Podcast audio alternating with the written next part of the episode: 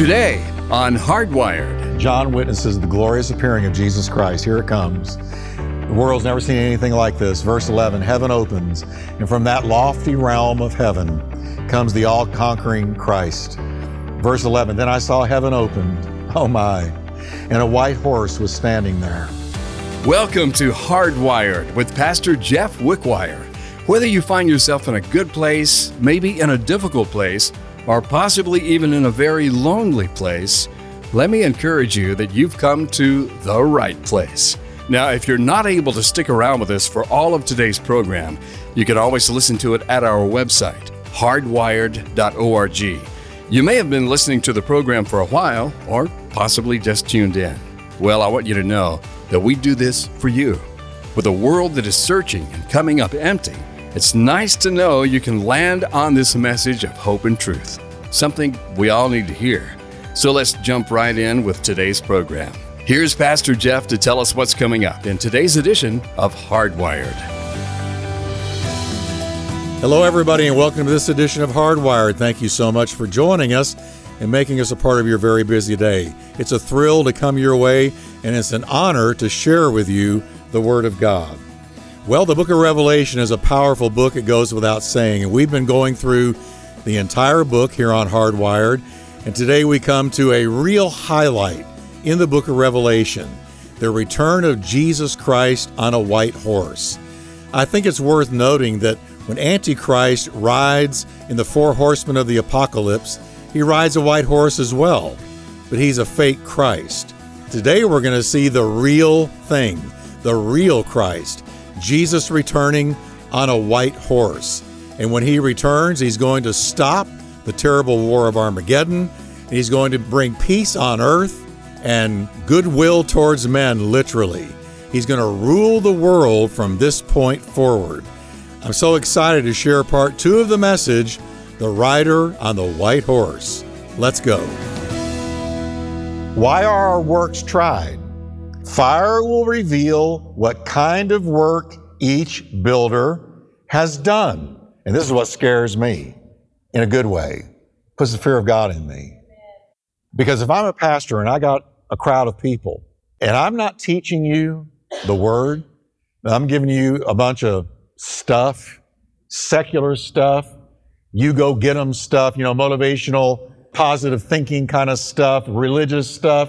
I'm not teaching you the good word of God, I'm going to answer to God for it. So anytime you're around me, under me, listening to me, you can mark it. You'll hear me start with a verse. You'll hear me pepper my message with verses all the way through, and I will end it with a verse because I don't have anything to say to you except the word. That's all I've got to say to you. I'm going to answer for it. And you're going to answer, listen to me, everybody, what you allowed somebody to build on your foundation. It's not just the speaker, it's the listener. They'll depart from the faith, giving heed to seducing spirits. What are they doing? And doctrines of devils. They're listening and they're letting their itching ears be scratched by false teaching. So it's not just what am I telling you, but it's what are you submitting to and listening to? Like I said Sunday, who's got your ear? Who's telling you who you are? Who's building on the foundation of Christ? If they're not building the Word into your life, folks, and I'm talking about the whole Word, the real Word, the Christian Word, the New Testament Word, the Bible Word, you better hook them. Get out of there. Turn it off. Put it down. Because look what he says. On the judgment day, fire will reveal what kind of work each builder has done. The fire will show if a person's work has any value eternally. If the work survives the fire of God's scrutiny, that builder will receive a reward. I'll get a reward, and so will you for listening to the right things and letting Christ be built into your life. Jesus talked about this in Matthew 7, the last thing he said, Matthew 7 24 or so. He talks about the man built his house on the sand, and the floods came, and the winds blew, and the rains fell. and beat, that's a violent word in the Greek, smashed against that house. And it fell. Why? Because it was built on sand. But he that hears these sayings of mine and does them, I'll liken him to a wise man who built his house on a rock. And the floods came, and the winds blew, and the rains fell, and beat on that house in the same way the other one was beat on. They're in the same neighborhood, they're on the same street, but one collapses and one stands. Isn't that true of people? Haven't you known people who were right down the way from you? And winds blew, trials came, floods beat on their house, tribulation, persecution, criticism, whatever, and it collapsed right down the street, right next door to you.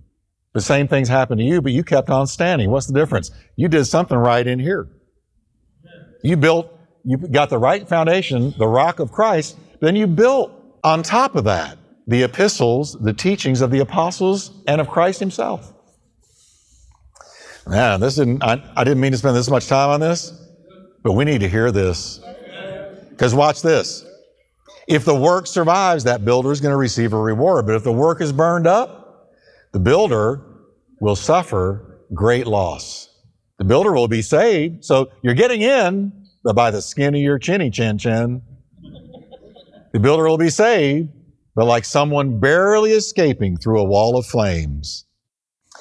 So everybody say, be careful. What foundation you have. I got about five of you going with me here. I think the rest of you are kind of freaked out from what I just said. so let's try again. It matters what foundation you lay, Jesus Christ, and what you build on it, and who you allow to build into your life. So the good deeds for which these saints in Revelation have received the reward of pure white linen are works done in obedience to Christ. While good deeds do not merit our salvation. They attest to the authenticity of our salvation and they're rewarded. Now, after the bridal banquet, the triumphant saints go forth to participate in the glorious appearing and the establishment of our Lord's long awaited kingdom.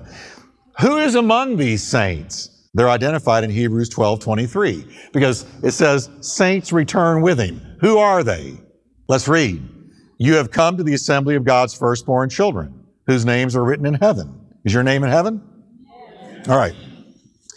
You have come to God Himself, who is the judge over all things. And you have come to the spirits of the righteous ones in heaven who have now been made perfect. That's you. That's me. By the blood. These are the redeemed of this age, rewarded and glorified, now ready to be exalted with Christ in heavenly splendor. Now there's guests at the marriage feast. And I'm going to tell you who I believe is going to be there. John the Baptist, because Jesus said the friend of the bridegroom. That's what he called John. John will be there. Old Testament saints will be there. Isaiah, Jeremiah, Ezekiel, Daniel, Haggai, Malachi. I'm going to be looking for Adam. So I can give him a great big thanks a lot. Elijah, Elisha, they're all going to be there. The Old Testament saints, the redeemed church, and the tribulation martyrs. The marriage feast will be a joyous celebration to honor the Lamb and the Lamb's wife before all of heaven. Now, John is overcome. How many of you would be overcome at this point? He's overcome. The angel speaks to him again and says, verse 9, write this, blessed are those who are invited to the wedding feast of the Lamb. And he added, these are true words that come from God. Then I fell down at his feet to worship him. But he said, No, no, no, don't worship me. I'm a servant of God, just like you and your brothers and sisters who testify about their faith in Jesus.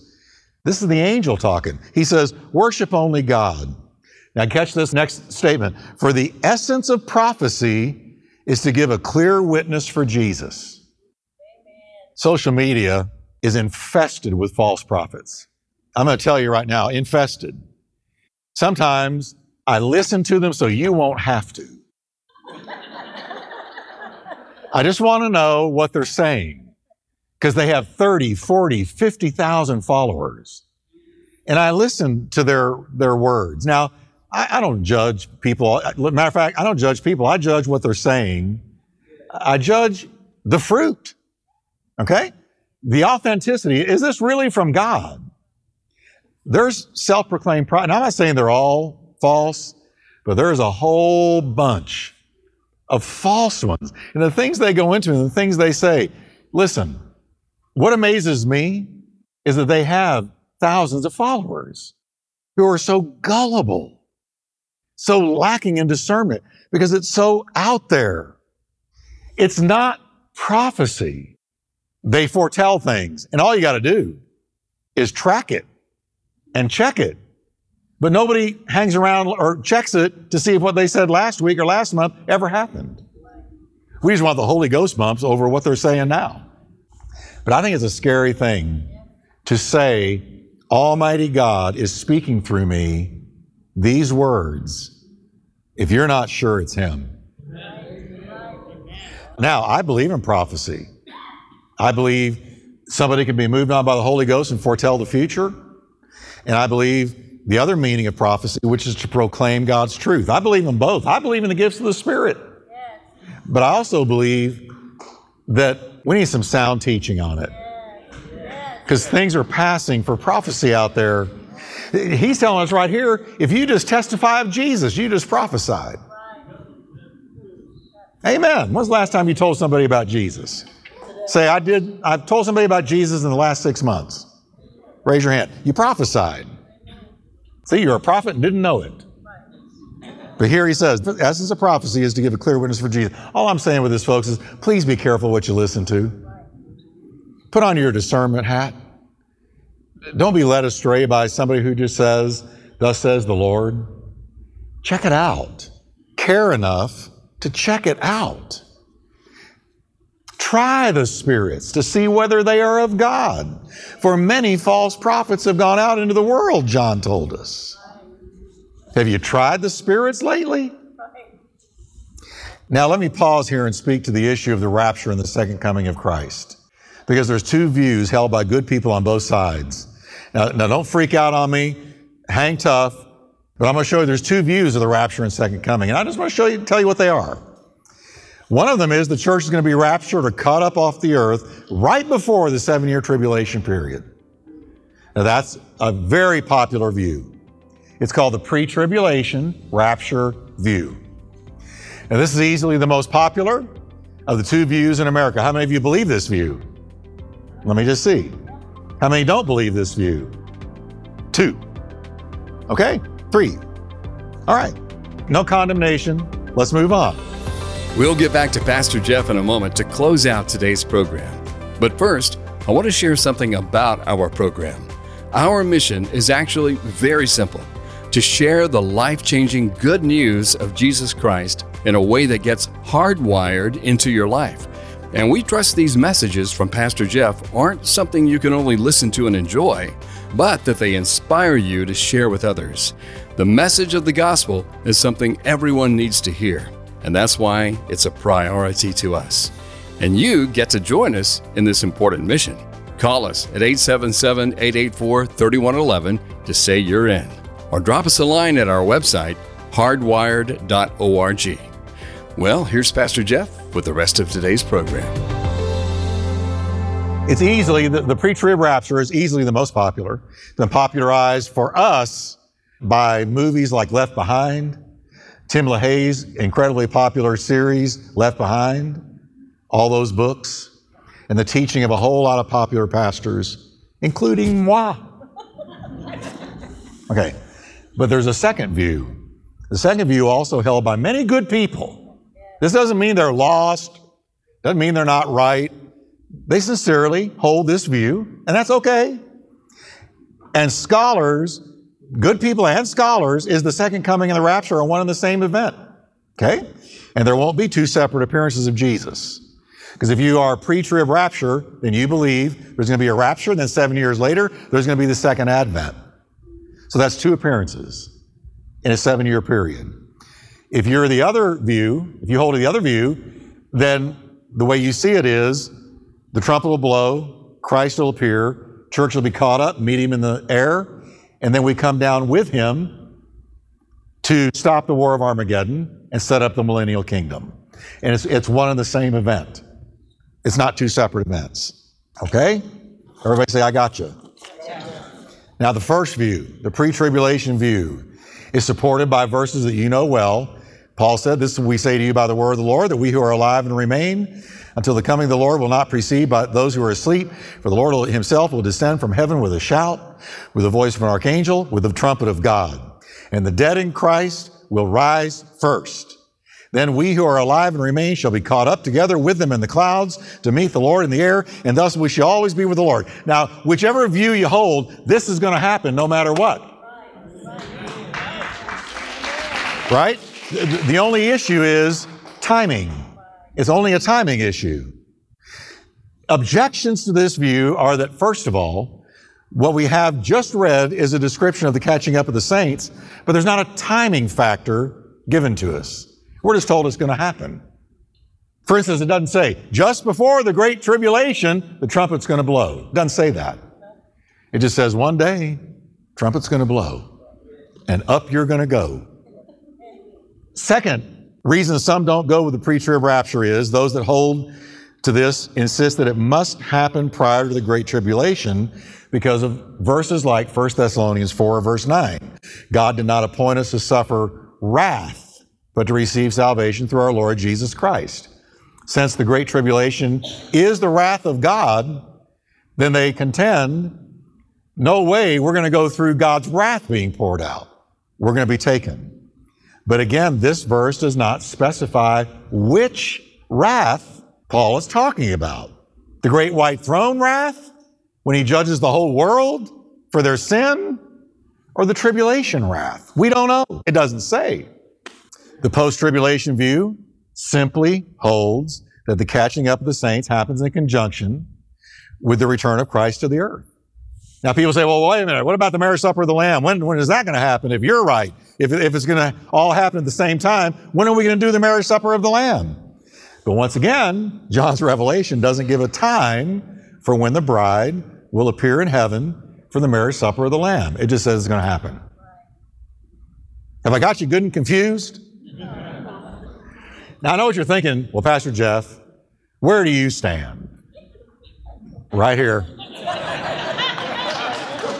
I stand on the rapture. That's where I land. If I had more time, I could give you all the differences between the rapture and the second coming. A quick few. The rapture, the whole world doesn't see. It's thief in the night. Jesus comes, takes the church. No one in the world knows second coming, behold, every eye will see him, and those who pierced him. And all the nations of the world will wail because of him. That's different. In the rapture, he comes for his church. In the second coming, he comes to set up his kingdom. In the rapture, we meet him in the sky. The second coming, he lands on the Mount of Olives and it splits in two. Zechariah chapter 14. Okay? So there's 10 to 15 distinct differences. So I land on the rapture. Now, if I'm wrong, we're still saved. Right? We're still saved. And if you go with, well, they're, they're both, they're the same event, and that's where you land, and you're wrong, you're going up even when you're wrong. Because you're not going to heaven based on what you believe about the rapture. You're going to heaven based on what you believe about Christ. Right? And I'm just going to tell you on the way up, I'm going to be.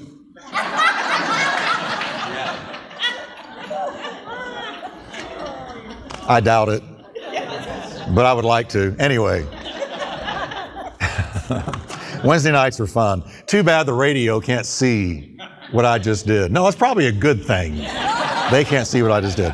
But here's what I, where I land with this. I believe in the come at any moment appearance of Jesus Christ. Here's my philosophy. I plan like he won't return in my lifetime. Do you know how many people have never gone to college or never bettered their life because they were so convinced the Lord would return when they were young? Only heaven knows how many who didn't make major decisions, didn't develop their life, did not plan for the future because they thought he's coming, so why bother? No, I plan like he won't return in my lifetime, but I live like he could return today. That's what you do. In one of Jesus' parables illustrating his departure and his eventual return, he tells the servants that he leaves in charge, occupy until I come. Okay? So this is front burner for me. This is where I live. This is how I live. This is my viewpoint. To occupy or do kingdom business till he returns is what I live for. And I want to be involved in doing exactly that when he does. I would love to be preaching and quoting a verse when he returns. Bang! I'm seeing Jesus. Now back to 19, we're going to wrap it up. Next, John witnesses the glorious appearing of Jesus Christ. Here it comes. The world's never seen anything like this. Verse 11, heaven opens, and from that lofty realm of heaven comes the all conquering Christ. Verse 11, then I saw heaven opened. Oh my. And a white horse was standing there. Its rider was named Faithful and True, and we know that's Christ. He judges fairly and he wages a righteous war. His eyes are like flames of fire. On his head were many crowns. A name was written on him that no one understood except himself. And he wore a robe dipped in blood. And his title was the Word of God. In the beginning was the Word. And the Word was with God, and the Word was God. John 1 1. We note next that the redeemed of the Lord enter the picture, us. The Lord Jesus' blood bought saints return with him. Even Enoch of old prophesied of this event. Jude 14. Now Enoch, the seventh from Adam, prophesied saying, Behold, the Lord comes with who, everybody? Say it. Ten, ten thousands of his saints. Who's that? Notice the descriptive names that John uses for Jesus in verses 11 through 13. I love this. Up to six of them are in connection with his majestic return. Lamb, faithful, true. A mysterious name no one knows. The Word, King, Lord. There's no question who this is. And John describes the spectacular return of Christ in technicolor. Watch this. The armies of heaven, that's you and me, and I believe the angels, dressed in the finest of pure white linen, that's us, followed him on white horses. Woo! From his mouth came a sharp sword to strike down the nations. He will rule them with an iron rod. He's coming back to stop the war of Armageddon. So from his mouth comes a sharp sword to strike down the nations at war. He'll rule them with an iron rod. He'll release the fierce wrath of God, the Almighty, like juice flowing from a winepress. On his robe, at his thigh, was written the title King of all kings and Lord of all lords. This amazing event is the fulfillment of both Old and New Testament prophecies concerning Messiah's sudden and majestic return. It's, everybody say with me, it's literal, it's personal, it's visible, it's physical, and it's spiritual. And it's the same Jesus who ascended up into heaven in Acts 1:11. And they were watching him go up, and the angel said to them, What are you looking at? The same one that ascended will one day descend again in the same way. Amen. And this we just read is it.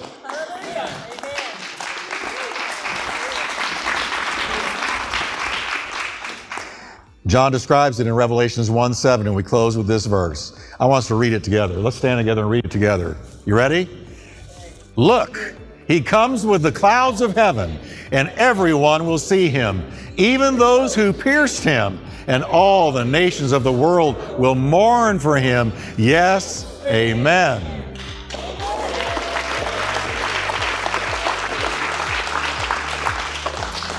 Next time, Jesus ends the war of all wars, and we're going to see Jesus clean shop. Thanks for tuning in today to Hardwired with Pastor Jeff Wickwire. With the busy schedule everyone has these days, it means the world to us that you would take this time to listen. Let us know how it has touched your heart by calling us at 877 884 3111.